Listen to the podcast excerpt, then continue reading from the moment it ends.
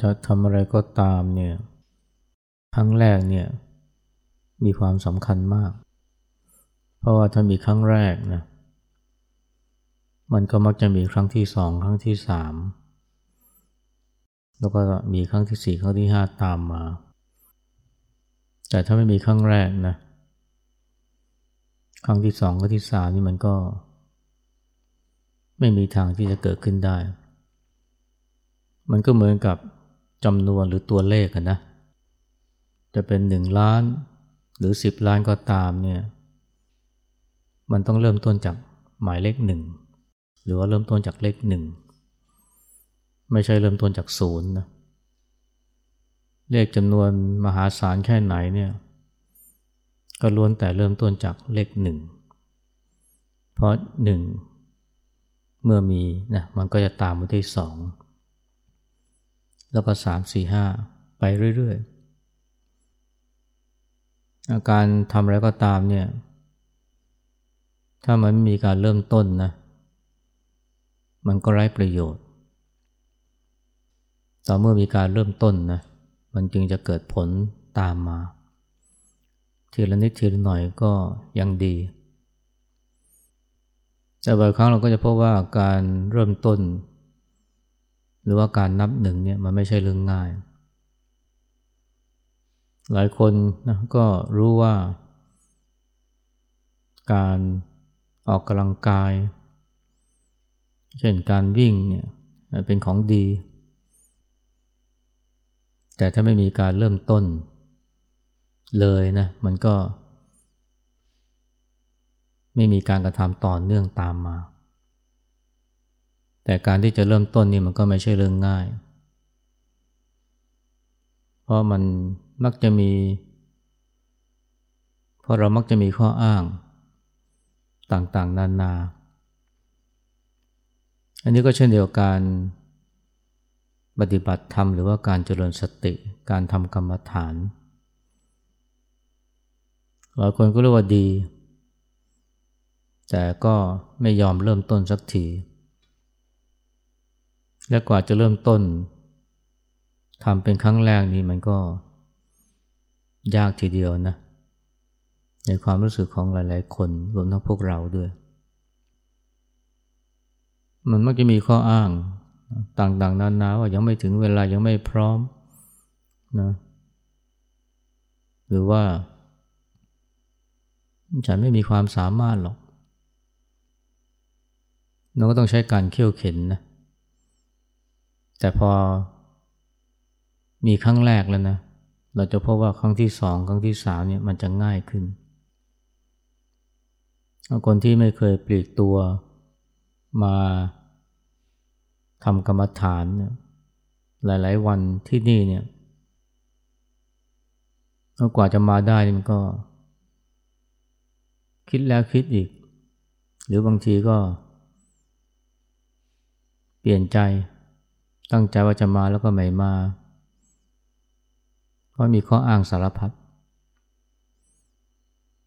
แต่ถ้าเกิดว่าเที่ยวเขียนตนเอง หรือว่า มีการอธิษฐาน อธิษฐานในที่นี้เนี่ยไม่ได้หมายถึงการขอ สิ่งศักดิ์สิทธิ์ให้ดลบันดาล แต่หมายถึงความมุ่งมั่นตั้งใจที่จะทำสิ่งใดสิ่งหนึ่ง รือบางทีเราก็ตั้งสัจจะพอตั้งสัจจะแล้วเนี่ยมันก็ทำให้ต้องทำแล้วเนี่ยพอเริ่มทำเนี่ย เป็นครั้งแรกเนี่ย แม้มันจะลุ่มหลุมดอนดอนจะขูกคลัก แต่เราจะพบว่าครั้งต่อไปนี่มันจะง่ายขึ้น ส่วนหนึ่งก็เพราะว่า เราพบว่ามันไม่ได้เป็นสิ่งที่น่ากลัวหรือลำบากขนาดนั้น ไอตอนที่ยังไม่ได้ทำเอาแต่ตั้งท่าเนี่ยเพราะมันมีความวิตกมีความกลัว ฉันทำไม่ได้ทำไม่ได้ลำบากไม่ใช่เวลา แต่พอได้ทำแล้วเออ เราพบว่ามันก็ไม่ยากอย่างที่คิด อย่างบางคนเนี่ย ไม่กล้านอน ในป่าคนเดียว อย่าว่าแต่ป่าช้าเลยนะ แค่นอนกลางกรดในป่า คนเดียวเนี่ยผมรู้สึกว่าเป็นเรื่องที่น่ากลัวมาก แล้วก็เอาแต่ตั้งท่าอยู่นั่นแหละ เพื่อนๆนี่เขาก็ ไปกลางกดในป่า ครั้งแล้วครั้งเล่า แต่ตัวเรานี่ ก็รู้ว่ามันดีนะ มันเป็นการท้าทาย เป็นการฝึกทั้งขันติทั้งความกล้า แต่ก็เงงงะหรือตั้งท่าอยู่นั่นแหละขั้นพอตัดใจนะลองทำดูนะ แม้ว่า อาจจะเต็มไปด้วยความกลัวในยามค่ำคืน แต่พอผ่านคืนนั้นไปได้เนี่ยไมันจะมีความมั่นใจมากขึ้น แล้วอย่างที่ว่านะพอมีครั้งที่หนึ่งแล้วมันก็มีครั้งที่สองตามมานั่นจะว่าไปแล้วเนี่ย ครั้งที่หนึ่งเนี่ยมันสำคัญมากทีเดียว เช่นเดียวกับเลขหนึ่งเนี่ย เป็นเลขที่สำคัญมาก สำคัญกว่าเลขศูนย์เพราะว่าพอมีหนึ่งสุดท้ายมันก็จะมีสิบมีร้อยมีพันหรือหมื่นแสนตามมา เพราะทุกจำนวนเนี่ยไม่ว่าจะล้านสิบล้านร้อยล้านพันล้านก็ต้องเริ่มต้นจากเลขหนึ่ง แต่แล้วก็ตามเนี่ย บ่อยครั้งนะ เลขสองเนี่ยก็อาจจะสำคัญไม่น้อยไปกว่าเลขหนึ่ง เวลาเราทำอะไร แล้วเกิดความผิดพลาดขึ้นมา เราจะมองว่าเนี่ยเป็นสิ่งที่แย่ แต่ว่ามันก็ไม่สำคัญเท่ากับว่าถัดจากนั้นเนี่ยเราทำอย่างไร เราจะเริ่มต้นด้วยความผิดพลาด หรือว่ามีความผิดพลาดเกิดขึ้นก่อน อันนี้ก็เรียกว่าหนึ่งแต่ว่ามันก็ไม่สำคัญเท่ากับว่า สิ่งที่เราทำหลังจากนั้น ซึ่งอาจจะเรียกว่าเลขสองบ่อยครั้งเนี่ยสิ่งที่เรา ทำหลังจากมีความผิดพลาดเกิดขึ้นเนี่ยมันสำคัญกว่า คนเราเนี่ยมันก็ย่อมทำอะไร เริ่มต้นด้วยความผิดพลาด อันนี้เป็นธรรมดา แต่ว่ามันก็ไม่สำคัญเท่ากับว่าหลังจากนั้นหรือถัดจากนั้นเนี่ยเราทำอย่างไร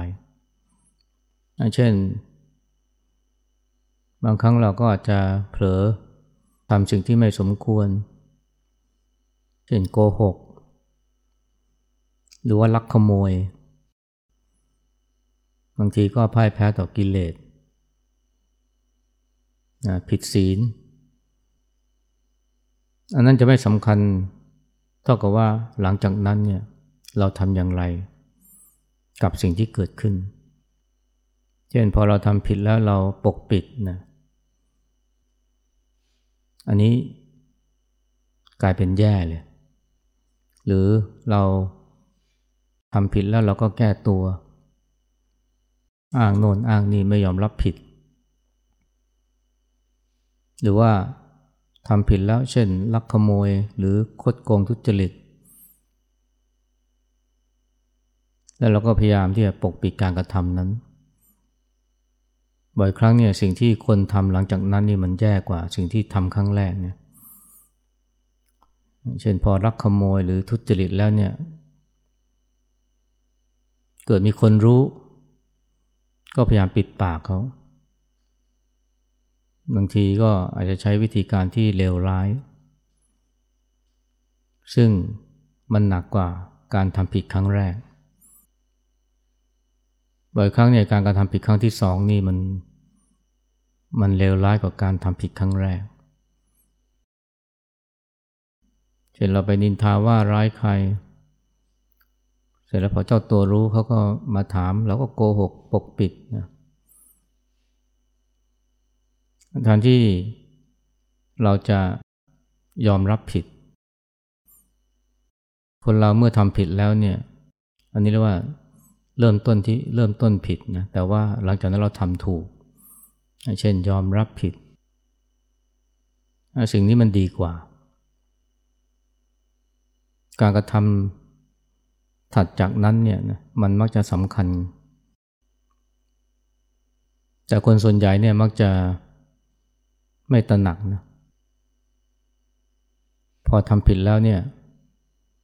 การกระทำถัดจากนั้นนี่ มันกลับผิดยิ่งกว่า เพราะว่าต้องการปกปิด อันนี้เราก็เห็นได้นะตามข่าวคราวต่างๆ แต่ผิดแล้วทำเราทำถูกตามมา อันนี้ดีกว่า เช่นเรายอมรับผิดนะขอโทษขอโพยไป เริ่มผิดแต่ว่าหลังจากนั้นทำถูก ซึ่งก็ไม่ใช่เรื่องง่ายนะ เพราะว่า คนเราทอผิดหนึ่งแล้วเนี่ยมันก็มักจะผิดสองผิดสองนี่ก็จะเป็นการปกปิดความผิดครั้งแรก แต่ถ้าทำผิดแล้วเรา ครั้งที่สองเราทำให้มันถูกซะโอ้มันต้องใช้ความกล้านะแต่ว่ามันทำให้อะไรอะไรดีขึ้นคนเราในทางเดียวกันนะ บางครั้งเราทำอะไรล้มเหลว การล้มเหลวเนี่ยก็เป็นเรื่องธรรมดา เริ่มต้นทำก็ล้มเหลวเลย แต่ว่าสิ่งสำคัญเนี่ยอยู่ที่หลังจากนั้น เราทำยังไงกับความล้มเหลว เช่นถ้าเราเอาแต่ท้อแท้ สิ้นหวัง อันนี้มันยิ่งแย่ แต่ถ้าเกิดเราล้มเหลวเนี่ยเราเรียนรู้จากความล้มเหลว หรือเรียนรู้จากความผิดพลาด อันนี้กลายเป็นดีนะคนเรามักจะเริ่มต้นด้วยความล้มเหลว แต่ว่าสิ่งสำคัญอยู่ที่การกระทำหลังจากนั้น เราปล่อยให้ความล้มเหลวนี่มันครอบงำใจทำให้เราท้อแท้หมดหวัง หรือว่าเรารู้จักเรียนรู้จากความล้มเหลว อันนี้สำคัญกว่า มันจึงมีคนพูดว่าเนี่ยมันมีความล้มเหลวที่ผิดกับความล้มเหลวที่ถูก ความล้มเหลวที่ผิดคือว่าพอล้มเหลวแล้วก็ไม่ได้เรียนรู้อะไรเลย เอาแต่เศร้าโศกเสียใจ หรือว่าล้มเหลวแล้วเนี่ยเราได้ประโยชน์จากมัน เราเรียนรู้จากความล้มเหลว ซึ่งจริงมันก็เป็นสิ่งที่ทำให้มนุษย์เราเติบโตขึ้นมา คนเราเนี่ยตอนเด็กๆเป็นทารกนี่เราก็เดินไม่เป็นนะเเราพยายามเดิน แล้วเราก็ล้ม แต่ว่าเราก็เรียนรู้ทุกครั้งจากการล้มนั้น คือมันช่วยทำให้เราเนี่ยรู้จักลุกแล้วก็ทรงตัวขึ้นมา ที่เราเดินเป็นเนี่ยเพราะว่าเราเรียนรู้นะจากการที่เราล้มบ่อยๆ การล้มแต่ละครั้ง มันทำให้เราเกิดสัญชาติญาณมันทำให้เราเกิดการเรียนรู้ ซึ่งเป็นสัญชาติญาณอย่างหนึ่ง คือรู้ว่าจะทรงตัวยังไงไม่ให้ล้ม หรือว่าล้มแล้วเนี่ยก็รู้จักลุก ไม่ใช่ล้มแล้วก็ล้มเลย แต่บางคนเนี่ยก็เป็นอย่างนั้นนะ พอล้มแล้วก็ไม่ยอมลุก ถามว่าทำไมไม่ลุก ก็เพราะว่า กลัวว่าลุกแล้วก็จะล้มอีก ก็เลยล้มก็เลยนอนไปอย่างนั้นไม่ยอมลุก แต่ที่คนบางคนที่มีปัญญา เมื่อล้มแล้วนี่ก็พยายามที่จะลุกขึ้นมา แม้ไม่แน่ใจว่าจะล้มอีกหรือเปล่า แต่ว่า แม้จะล้มอีกก็เรียนรู้ ว่าจะลุกขึ้นมาได้อย่างไร แล้วก็จะทรงตัวอย่างไรถึงจะไม่ล้มอีก ในแง่นี้เนี่ยหนึ่งไม่สำคัญเท่ากับสองนะหนึ่งคือล้มนะแต่สองคือเรียนรู้จากความล้มเหลว โดยการพยายามที่จะลุกขึ้นมาถ้าคนเรามีความทุกข์ก็เหมือนกันนะ เวลามีความทุกข์อะมันธรรมดานะ ที่ ย่อมมีความทุกข์นานาชนิดเกิดขึ้นกับเรา จะห้ามไม่ให้ทุกข์เนี่ยมันยาก แต่สิ่งสำคัญคือว่า หลังจากทุกข์แล้วเนี่ย เราทำอะไร เราทำยังไงกับความทุกข์นั้น เราไปความทุกข์มันพาเราเข้ารกเข้าพงเลยหรือเปล่า ซึ่งก็เกิดขึ้นกับคนจำนวนไม่น้อยนะ เช่น เวลาอกหัก หรือว่าเวลาล้มเหลว ในการเรียนในการทำงาน ก็กลับไปซ้ำเติมตัวให้ทุกข์หนักขึ้น เช่นไปกินเหล้านะไปทำสิ่งที่ไม่ดีเป็นโทษต่อตัวเอง ที่ทำให้ทุกข์หนักขึ้น บางทีก็ถึงไปเสพยา ความทุกข์เนี่ยมันก็ สามารถจะผลักให้หลายคนเนี่ยทำสิ่งที่เลวร้ายหนักขึ้น บางคน เจอความทุกข์ในครอบครัว ถูกกระทำไม่ดีจากพ่อแม่เพราะ ไม่ได้ให้ความรักการดูแลที่ดีกับลูก หลายคนก็ ต่อต้าน หรือมีปฏิกิริยาตอบโต้ด้วยการเป็น คนเก่งมาเลยเกเรไปเลยที่เรียกว่าประชดสังคม อันนั้นก็น่าเห็นใจนะ แต่ว่า เราสามารถทำอะไรได้ดีกว่านั้น เช่นพอทุกข์แล้วเนี่ย เราก็เรียนรู้จากความทุกข์อาศัยความทุกข์นี่มันช่วยหล่อล้อมเราให้เข้มแข็ง มีความอดทน หรือว่า เกิดปัญญามากขึ้น อันนี้เรียกว่าหาประโยชน์จากทุกข์เราอาจจะป้องกันไม่ให้ทุกข์เกิดขึ้นไม่ได้ แต่เราสามารถจะเรียนรู้จากความทุกข์ได้ ทุกข์เกิดขึ้นแล้วนะนี่คือหนึ่งสิ่งสำคัญคือสองว่าเราจะปล่อยให้ ทุกมันพาเราเข้าแล้วก็พง หรือว่าเราจะเรียนจากความทุกข์หาประโยชน์จากความทุกข์อย่างไงนี่สองเนี่ยสำคัญกว่าหนึ่งเช่นเดียวกันเวลาเราภาวนาเนี่ยมาเจริญสติเนี่ย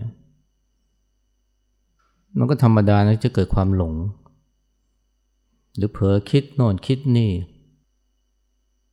อันนั้นไม่สำคัญแต่ว่าหลังจากหลงแล้วเราทำยังไง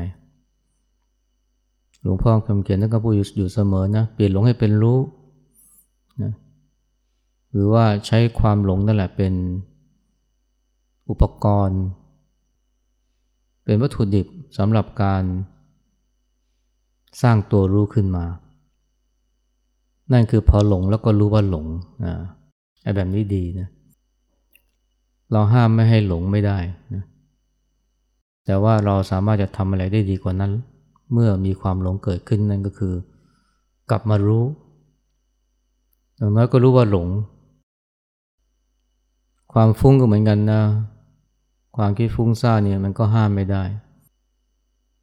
แต่สิ่งสำคัญคือการกระทำของเราถัดจากนั้น ก็คือรู้ทันความฟุ้ง หรือว่ารู้ทันความคิดที่ฟุ้ง หรือเผลอคิด แทนที่จะปล่อยให้ใจมันหลงไปเรื่อยๆ ฟุ้งไปเรื่อยๆ กลายเป็นว่าจากหนึ่งเป็นสองจากสองเป็นสามจากสามเป็นสี่คือฟุ้งหนักขึ้นนั่นเป็นเรื่องธรรมดานะที่ เราจะเริ่มต้นด้วยความหลงด้วยความฟุ้ง แต่หลังจากนั้นเนี่ยเรากลับมารู้ตัวมากขึ้น หรือว่ามีสติมากขึ้น เพราะนั้นเนี่ยหลวงพ่อเทียนหรือว่าเขียนท่านก็เลย สอนหรือย้ำว่าเนี่ยมันจะหลงบ้างก็ช่างมัน มันจะฟุ้งบ้างก็ช่างมัน แต่ขอให้รู้ว่าหลงนะขอให้รู้ว่าฟุ้งนะเป็นลำดับถัดมา ยอมเผลอยอมพลาดได้ เป็นอันดับแรกแต่ถัดจากนั้นนะเราก็ ใช้ความหลงความเผลอนะให้เป็นอุปกรณ์นะสอน หรือพัฒนาสติความสึกตัวให้กับเรา อันนี้เป็นสิ่งสำคัญมากนะเราเจออะไร มันก็ไม่สำคัญเท่ากับว่า หลังจากนั้นเราทำอะไรกับมัน บางคนเจอเคราะห์นะแต่ว่าหาประโยชน์จากเคราะห์นั้น ที่เขาเรียกว่า เปลี่ยนข้อให้กลายเป็นโชค หรือเจอทุกข์ก็เปลี่ยนทุกข์ให้กลายเป็นธรรม อันนี้มันเป็น